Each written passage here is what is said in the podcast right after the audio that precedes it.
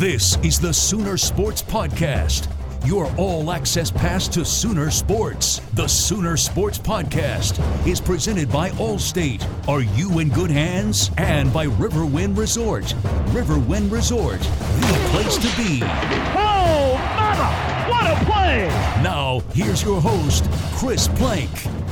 Hey, all right, welcome into the Sooner Sports Podcast.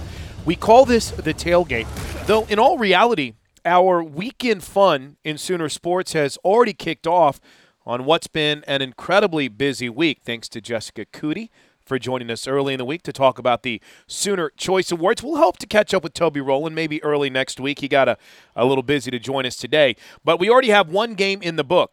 And as we tape this, the Oklahoma Sooners are celebrating yet another Big 12 championship after knocking off Oklahoma State in game one of their softball series in the Bedlam Series Wednesday night in Ripped Stillwater. Into right field, a base hit. Scoring easily is Arnold. Here comes Mendes. The throw is offline. She'll slide in for the run, and Oklahoma's on top 3 0 on a two run single by Fale Aviu. One pitch, ground ball to second. Could be two. Clifton will tag the runner. Throws to first. Double play. Are you kidding me, CC? Oklahoma turns two and ends the threat. 2 2. Swing and a miss. Strike three. The Big 12 championship will stay in Norman for the sixth straight season. Oklahoma beats Oklahoma State 3 0.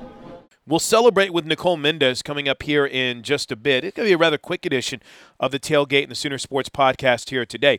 But the Oklahoma Sooners now sit at 45 and 8 overall. They're 15 and 1 in Big 12 play, and they have now won an unprecedented six straight Big 12 championships. Now, prior to this current run by Oklahoma, no team in league history had even won three straight conference crowns. With their sixth straight league crown, the Sooners are currently now owners of the second longest active regular season conference title streak in the nation. North Dakota State has a chance to match that in the summit. Michigan has won nine straight Big Ten championships, which is pretty incredible for Hutch and her crew in Wolverine country. But they're in trouble this year, and it looks like Minnesota may claim the Big Ten championship. So now the Sooners have won 10 Big 12 regular season titles and four conference tournament championships. So that means the 14 combined championships are the most in league history by a rather wide margin. Texas is second on that list with eight. Nebraska is third with six. And oh, by the way, as we tape this, we're preparing for game two of this series. Rather unique, not just with the Wednesday start, but one game in Stillwater. We come back to Norman for the Friday game. Then we go back to Stillwater for the Saturday game. The Sooners are in the midst of a stretch in which they have won their past 42 regular season Big 12 series. And by the way, uh, all credit to our buddy Carl Anderson for all these great notes on Sooner softball, but this is pretty incredible. Since the start of Big 12 play in 1996, OU has the best all time win percentage in conference play at 781. The Sooners are 305 and 85. Texas is a distant second at 637.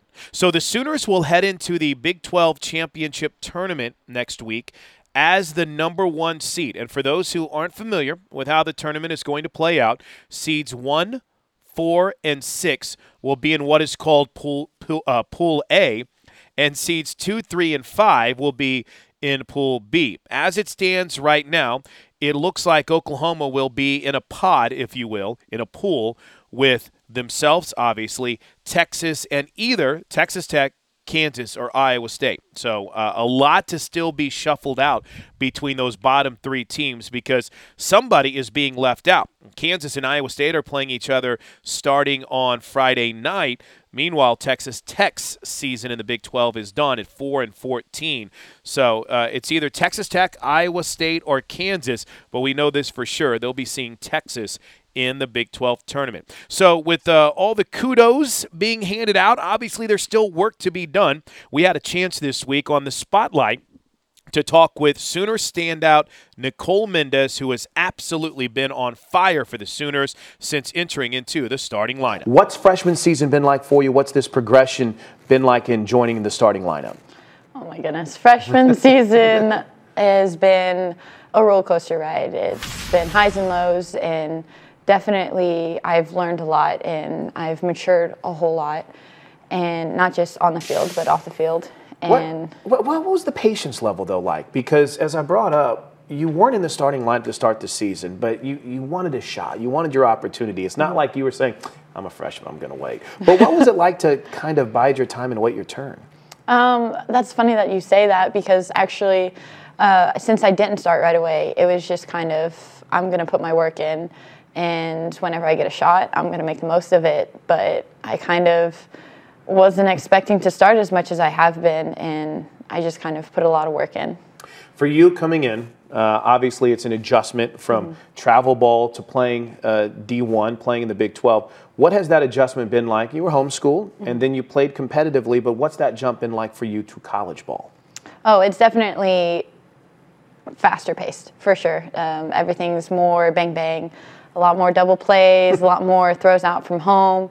Everything's faster paced, and it's something that it took a little bit to get used to, but I feel like in the fall we kind of worked all the kinks out, and I've gotten a lot better handle on it. The softball team is a family, but you have an incredible family too. And mom and dad and Jess put together that feature on your sister. Yeah. You know, it's it's kind of uh, amazing to think about how softball has really been a bonding experience for this whole family, hasn't it? Mm-hmm, definitely. We go on road trips together, and oh, all the stories. I could tell you so many. I, I had to laugh though. I think our my favorite story from the oh, feature. No. no, no, no, no. this is good. This I promise. I think my favorite story from the feature that she did uh, on mm-hmm. your sister, who is. Uh, who is deaf and she's unable to, to hear, but yet mm-hmm. you guys communicate through sign language, is that when you guys would get mad at each other, you just close your eyes, right? Oh. yeah. but she's your biggest fan and your family's your biggest fan. Mm-hmm. So, what does that support mean for you? And what is it like to have a, a, home structure like you have and people that travel and support you everywhere you go? And in fact, they were in Lubbock this past weekend. Mm-hmm. Yeah, it means so much to me. Um, sometimes I'll get a little homesick, and whenever they come out to games. It's always good to see a face from back home, and they've done such a great job bringing me up. And so whenever I do get to see them, it's just a big thank you, and always happy to see them. Okay, so we, have talked about the patience, we've talked about the waiting, we've talked about being a freshman, but what clicked when you got into the starting lineup? There wasn't like this. Okay, I've got to get a few at bats. It seemed like things just clicked right away. Nicole, what what clicked for you? Um, I would say I had been putting on a lot of work extra time uh, additionally to practice and I just kind of felt ready. It was more of a mental thing for me at the beginning. I had a couple chances and I didn't do so well, but I just practiced and I just kind of made the decision next time I get my shot, I'm going to go out and give it my all. Is there anything you can't do? Let's see, hit for power.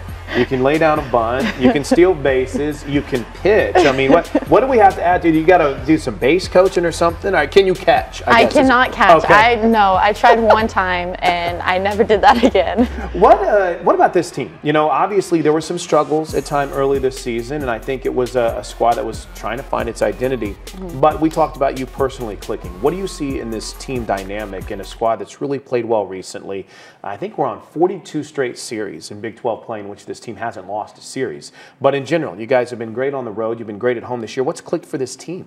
Um, I would say we've just gotten to know each other a lot better. Uh, in the fall, it was just kind of learning how to adjust to college. And so as the season has progressed, we've gotten closer and we've started hanging out more and having little movie nights and stuff. so we've gotten to know each other and understand how each people react to certain things. I had a party for the seniors last trip whenever you oh, yeah. up Macy Hatfield's room and surprised her. You oh. uh, have an interesting challenge too in that you can be called upon to pitch at about any moment. So, mm. what's that challenge like to always be ready to potentially get the call in the circle? I mean, it's something that I still have to learn and understand how to juggle with. Um, whenever I am playing before a game, I'm gonna have to go warm up after we hit, before we take infield. So I have about 10 minutes to get warm, and then every inning I go out and warm up a little bit. if I come in or if I don't, I never really know, but just being prepared. Uh, and we're seeing some highlights right here uh, of you in the circle. You, we were joking about the Sunday game against Baylor, and that you didn't even realize you might get called upon in that game, yeah, did you? I had no clue. but it's, so, how does that mindset then change going from being out in right field, mm-hmm. or if it's center field when the shift is on and Paige is pitching, whatever it might be.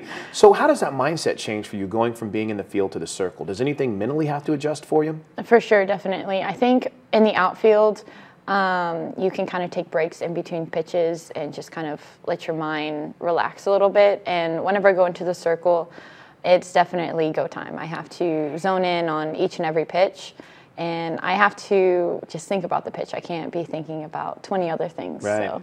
That's a challenge, man, because the ball's always going to be right there in your hands. Yeah, yeah in right yeah. field, you can rest a little bit. All right, a couple more, and then we'll uh, wrap up. First of all, was it intimidating at all coming into a team that had won a national championship? I wouldn't say intimidating. I would just say a little exciting, but uh, challenging. I would say challenging.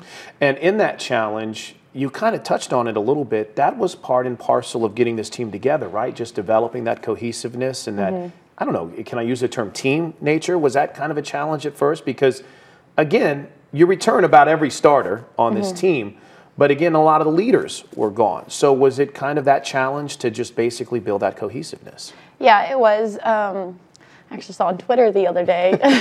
There's this tweet, um, and it was talking about how teams every season they have to rebuild and they have to build new chemistry with new members.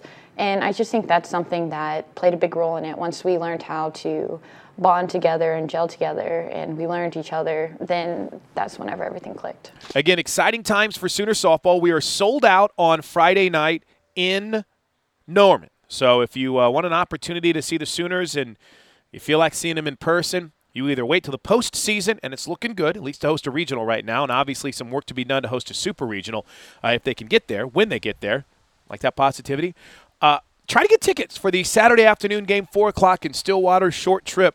And obviously, this is a team that you will want to see in person. Hey, wanted to wrap up with some good luck wishes, well wishes to the Sooner baseball team. They are on the road this weekend up in Manhattan against Kansas State. Huge weekend series paving the way for a monster homestand next weekend against TCU after that incredible, not just rally to win the game, but rallied to make their plane last Sunday for OU baseball, who is putting themselves in good position to make a return to the postseason. Well, that's a rather quick look at the tailgate and what's going on this weekend with the Sooner Sports Podcast. Congratulations to the OU softball team. Six straight Big 12 championships. Not too shabby, and they are not done yet. We'll see you guys back here on Monday morning with the Monday morning refresher and the game plan to get you ready for a busy week in Sooner Athletics. Until then, have a great weekend and Boomer Sooner, everybody. This has been the Sooner Sports Podcast. Make sure to get all the latest episodes online right now at Soonersports.tv slash podcast. And make sure to follow us on Twitter at OU On The Air.